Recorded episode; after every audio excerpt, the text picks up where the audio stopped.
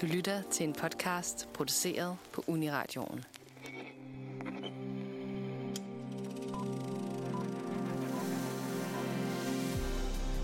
Du lytter til filmmagasinet Nosferatus anmeldelser for uge 41. I denne omgang kan du lytte til anmeldelser af skaknovelle, skrevet af Ida Hugge. Ron virker næsten altid, skrevet af Leonard Dikov. Venom, Let There Be Coinage, skrevet af Leonard Dikov. The Last Jewel, skrevet af August Bybjerg Willemsten. Og Halloween Kills, skrevet af Laurits Alex Struk. Tak fordi du lytter med.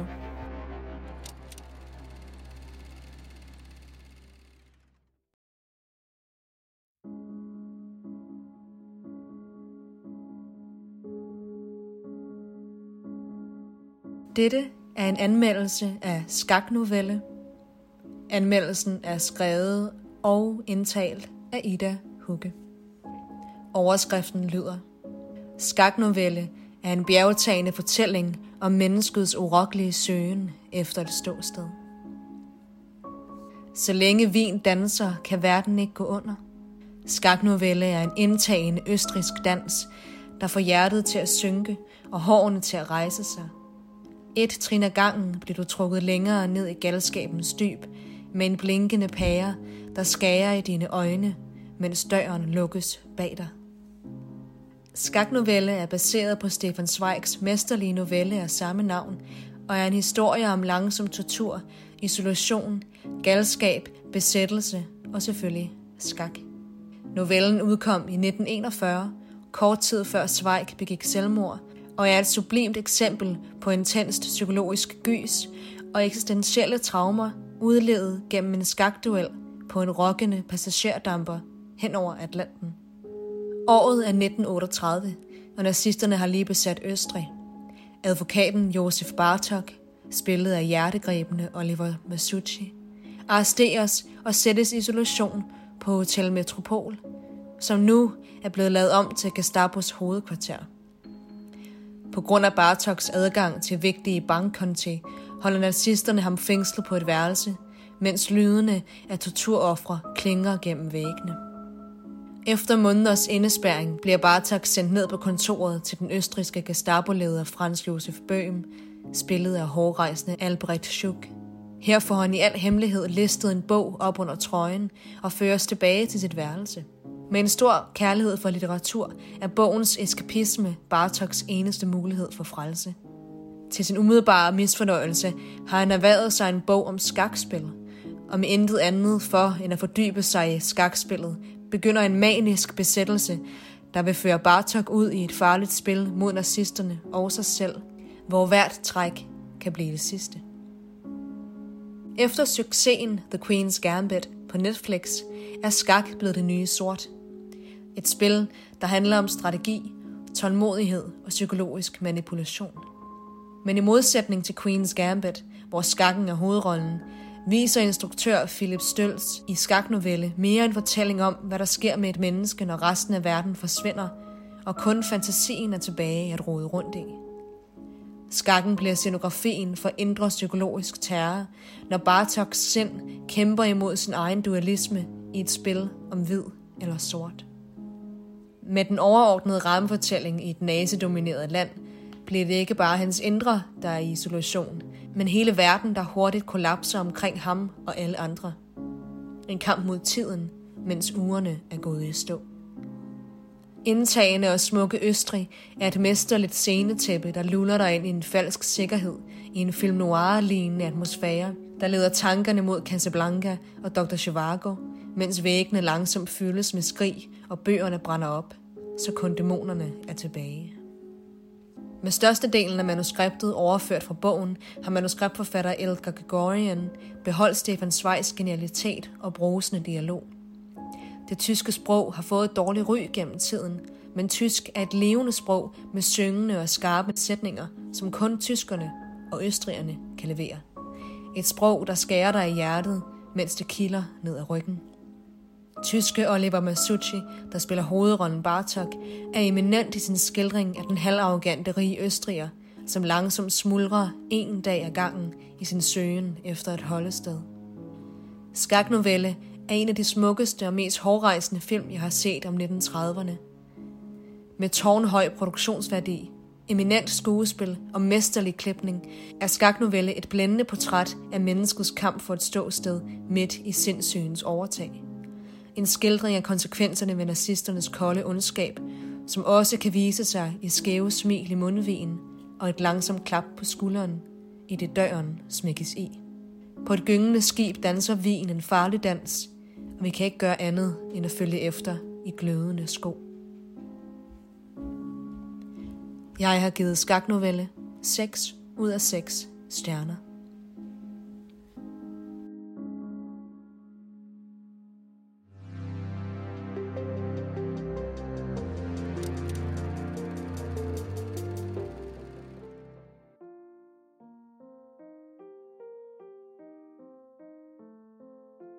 Kan du høre en anmeldelse af Ron virker næsten altid, skrevet af mig, Lennon Dikov.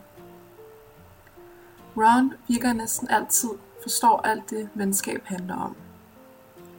Mobiler og børn og unge er emner, nyere børnefilm ikke kan få nok af. Især konsekvenserne af, at samfundet er blevet så højteknologisk, som det er. Både Fremad og The Mitchells vs. The Machines er eksempler på den trope, der så småt er begyndt at blomstre op. Nu kommer Ron virker næsten altid i sin egen version, om dog den er meget mere jordnær end de førnævnte. Her møder vi Barney, spillet af Jack Dylan Grazer, som er en outsider på sin skole og ikke har særlig mange venner. Han holdes endnu mere udenfor, da tech-koncernen Bobble lancerer deres smarte Bebot, en nuttet rund robot på størrelse med en hund, der forbindes til telefonen og derved høster al personlige data for at skræddersy barnets perfekte bedste ven. Og vores hovedperson er den eneste på hele skolen, der ikke har en.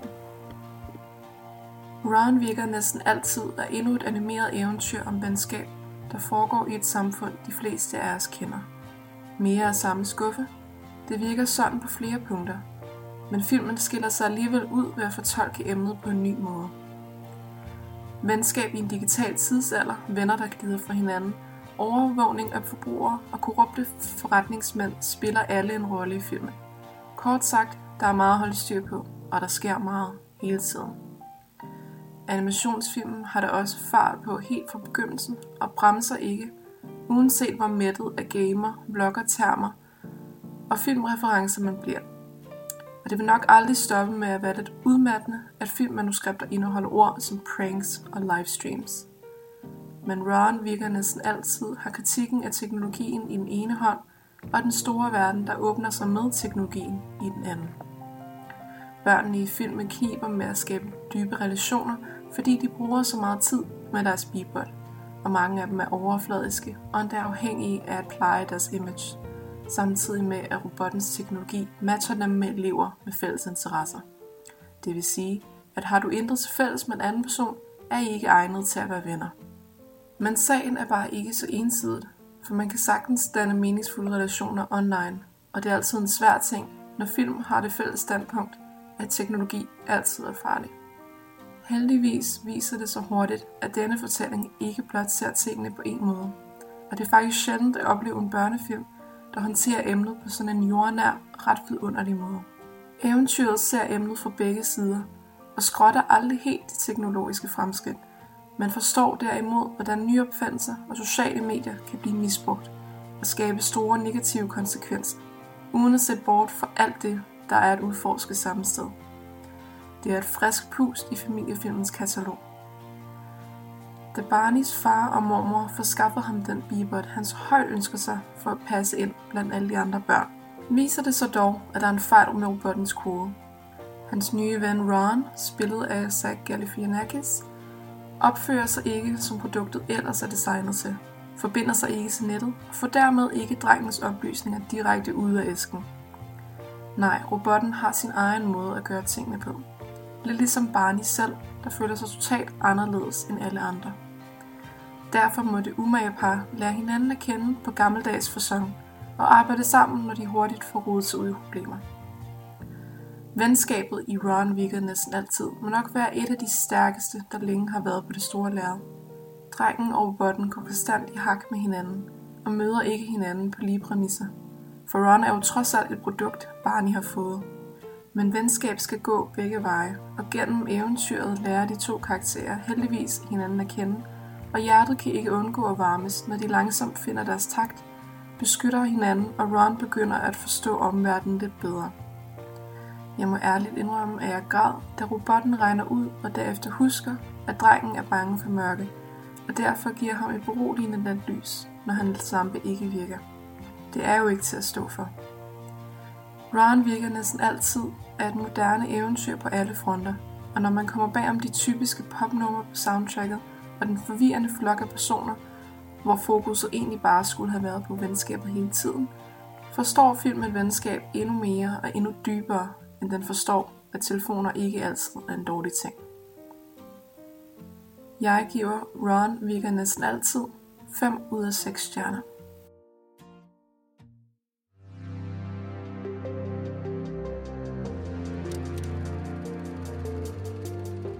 Dette er en anmeldelse af Venom Let There Be Carnage, skrevet af Lennon Dikov, indtalt af Ida Hugge. Overskriften lyder Venom Let There Be Carnage er overdramatisk og charmerende, præcis som jeg vil have den. Intet er ændret siden Marvels antihelt Venom først var på det store lærred, for kulisserne er stadig beskidte, og Tom Hardy er endnu engang rumvæsenets taberagtige følgesvend. Og det er en god ting. Hej, mit navn er Lennon, og jeg er nok en af de eneste anmeldere derude, som har glædet sig ualmindelig meget til efterfølgeren til Venom fra 2018. Hvorfor, spørger du? Fordi jeg er en del af målgruppen naturligvis. Også selvom den film ikke rigtig vidste, hvad dens målgruppe var. Men det gør dens efterfølger, og derved formår den at have det sjovt, uden at prøve på at være andet end den er. Plat og charmerende på en og samme tid. Venom-karakteren er kendt som en af de kære Spider-Mans fire store ærkefjender, sammen med Green Goblin, Dr. Octopus og Mephisto, en såkaldt symbiote fra rummet, der mest af alt ligner en klump sort slim.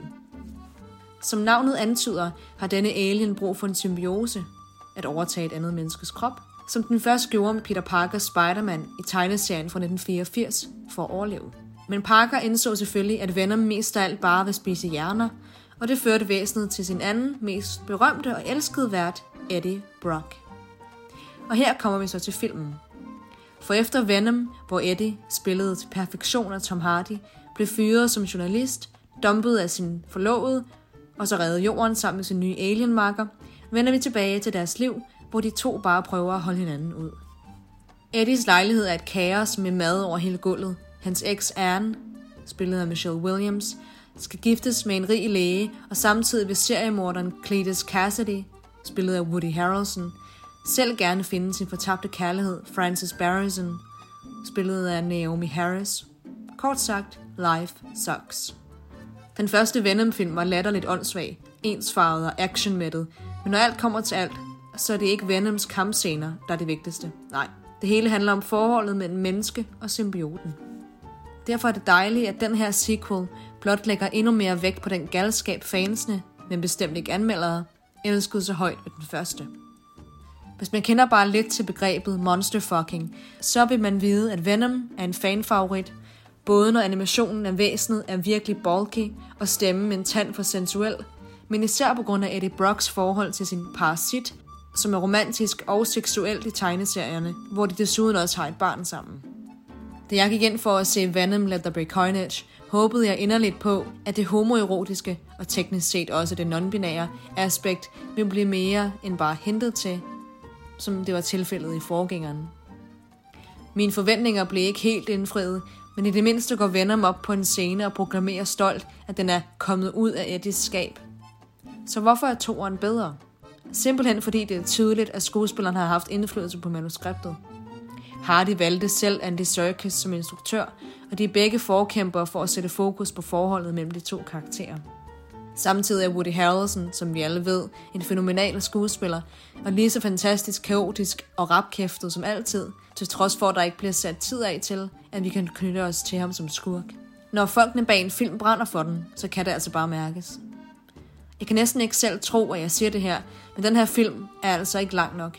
Venom Let The Be Carnage overgår sine forvirrede forgængere, fordi den nu ved, hvad det er, den vil. Den har fået frie tøjler, giver fans, hvad de vil have, og siger fuck de andre.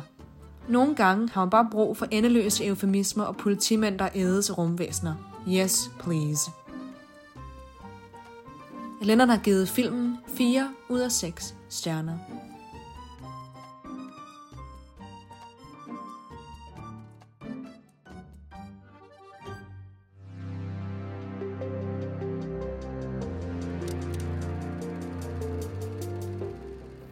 The Last Duel. Oscar-vindende forfattere er tilbage med mulige Oscar-vindende film. Skrevet og indlæst af August Byer Wittensten og filmmagasinet Nosferatu. Selvom Ridley Scott nyere tid næsten udelukkende har brugt sine kræfter på at genopleve Alien-serien, viser han med The Last Duel, at han stadig er i stand til at skrue en knaldgod film sammen. Frankrig 1386 To ridere ifører sig deres rustninger. De er i en arena omgivet af mennesker, som venter på at se, hvad der ender med at blive Frankrigs sidste ridderduel. Jean de Carouge, spillet af Matt Damon, og Jacques Legris, spillet af Adam Driver, venter på hesteryg i hver deres ende af arenaen og stiger vredt på hinanden. Et indet had til modstanderen fornemmes hos dem begge. En lanse overrækkes til både Carouge og Legris, som sætter hestene i galop. Der klippes mellem de to ridere, som kun har én mission.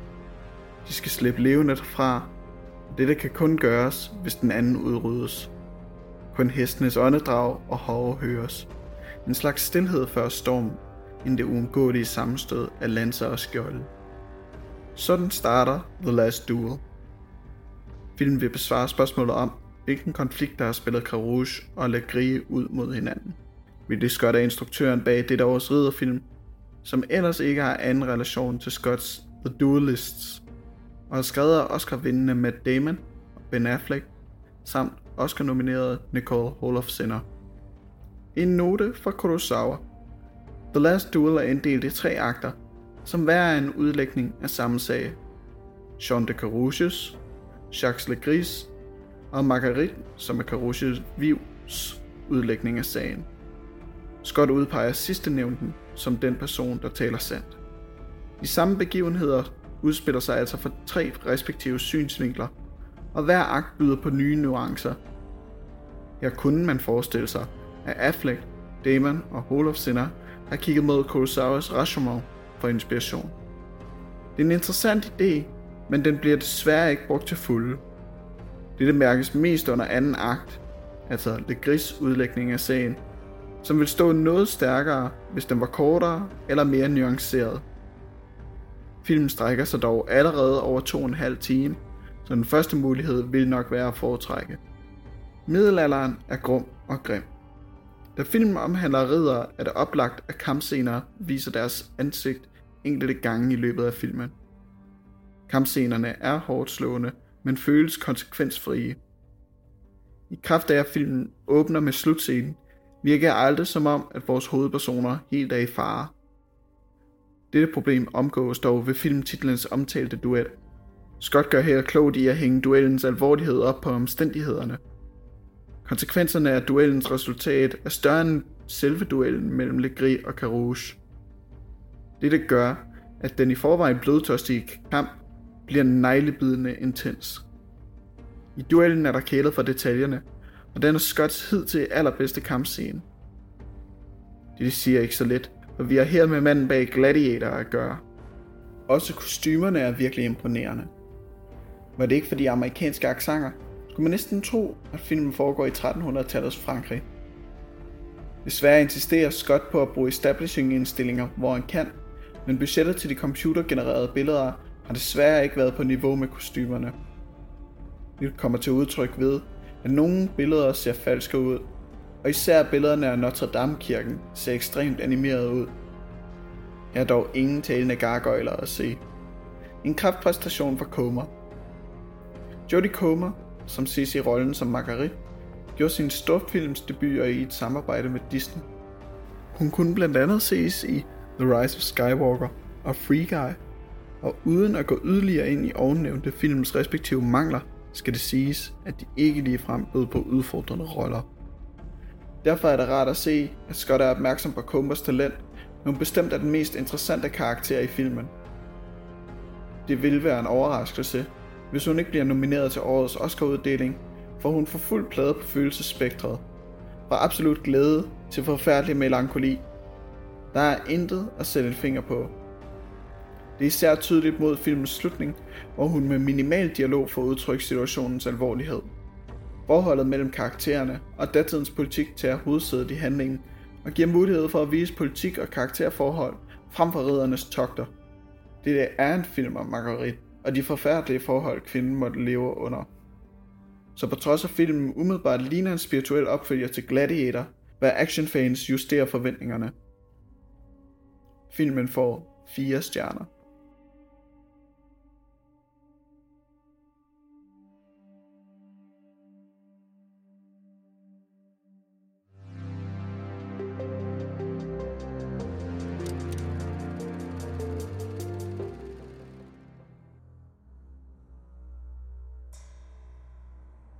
Dette er en anmeldelse af Halloween Kills, skrevet af Laurits Alex Struk, indtalt af Ida Hugge. Overskriften lyder Halloween Kills, blodbadet vil ingen ende tage i David Gordon Greens drablige efterfølger. Det levende mareridt fortsætter for beboerne i mytiske Haddonfield, Illinois, der i denne omgang må se sig nødsaget til at slå hovederne sammen for at stoppe den ubarmhjertige og utrættelige Michael Myers. Lad det brænde, lad det brænde, skriger en hårdt såret Laurie Strode, spillet af Jamie Lee Curtis, fra ladet af en firehjulstrækker, da hun ser Haddonfields redningsberedskab komme susende forbi med fuld udrykning.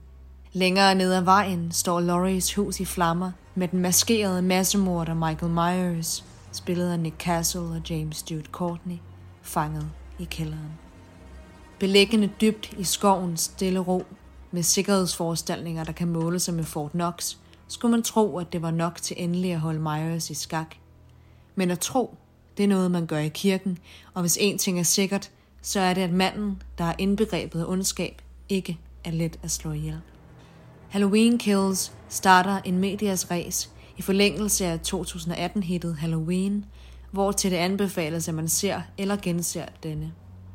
40 år forinden begivenhederne i Halloween Kills blev det ellers stille midtvestlige landsbysamfund rystet for altid. 15 år efter det koldblodige drab på sin store søster, flygter Michael Myers fra det psykiatriske hospital, hvor han helt til har været indespærret. Med en udslukkelig blodtørst og en hjemmevæg ud over det sædvanlige, vender han tilbage til sin fødeby for at myrde igen. Alt dette udspiller sig i John Carpenters originale Halloween fra 1978, der blev en katalysator og milepæl inden for slasher-genren. Og fortællingen genoptages nu i forgængeren Halloween, aktuelle Halloween Kills og kommende Halloween Ends. Plottet i Halloween Kills drives frem af den heksejagt, der i gang sættes af Haddonfields brede pøbel, der efter politiets tøvende indgreb må tage sagen i egen hånd. Som i James Wales filmatisering af Frankenstein, stiller sig her det klassiske spørgsmål om hvem der i virkeligheden er de sande monstre, når konsekvenserne af den ulmende bandementalitet kan medføre et nedbrud af faste principper og endegyldigt gå ud over de forkerte ofre.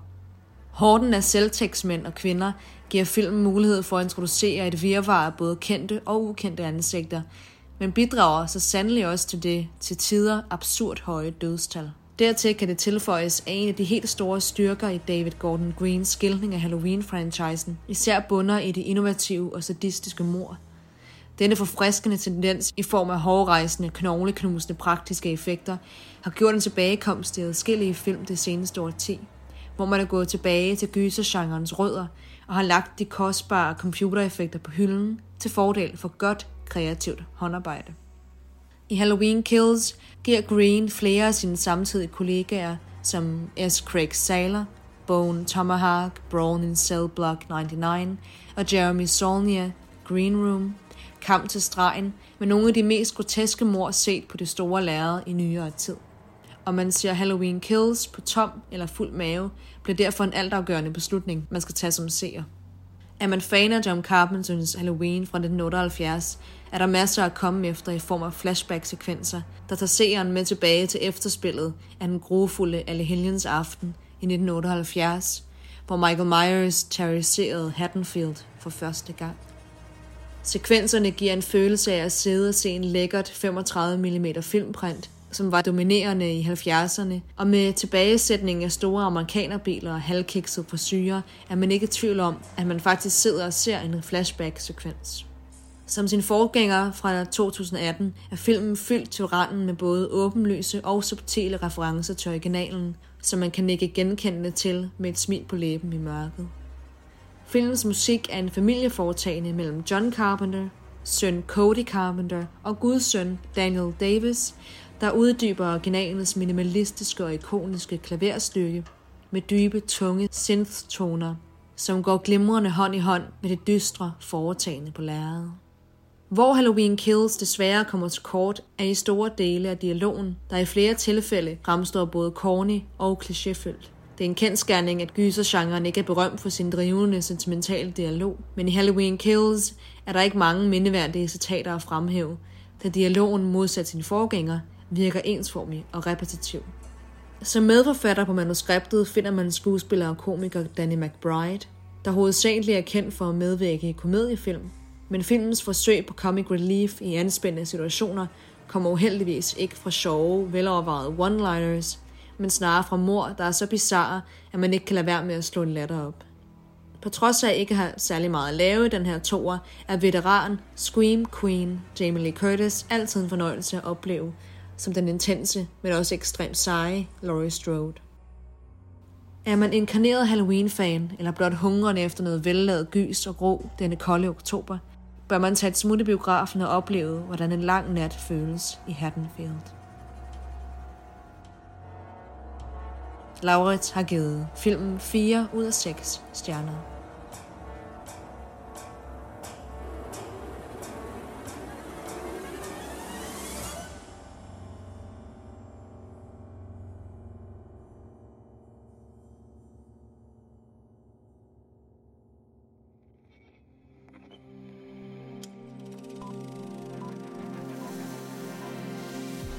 Det var anmeldelserne for uge 41. Husk, at du kan læse flere af ugens anmeldelser og en masse spændende artikler på nosferadio.dk. Her kan du også lytte til vores podcasts. Du kan også like os på Instagram og følge os på Facebook for opdateringer om filmmagasinet Nosferatus filmquizzer på Studenterhuset i København og for at vinde fede præmier som biografbilletter og Blu-rays ved vores konkurrencer online. Tak fordi du lyttede med.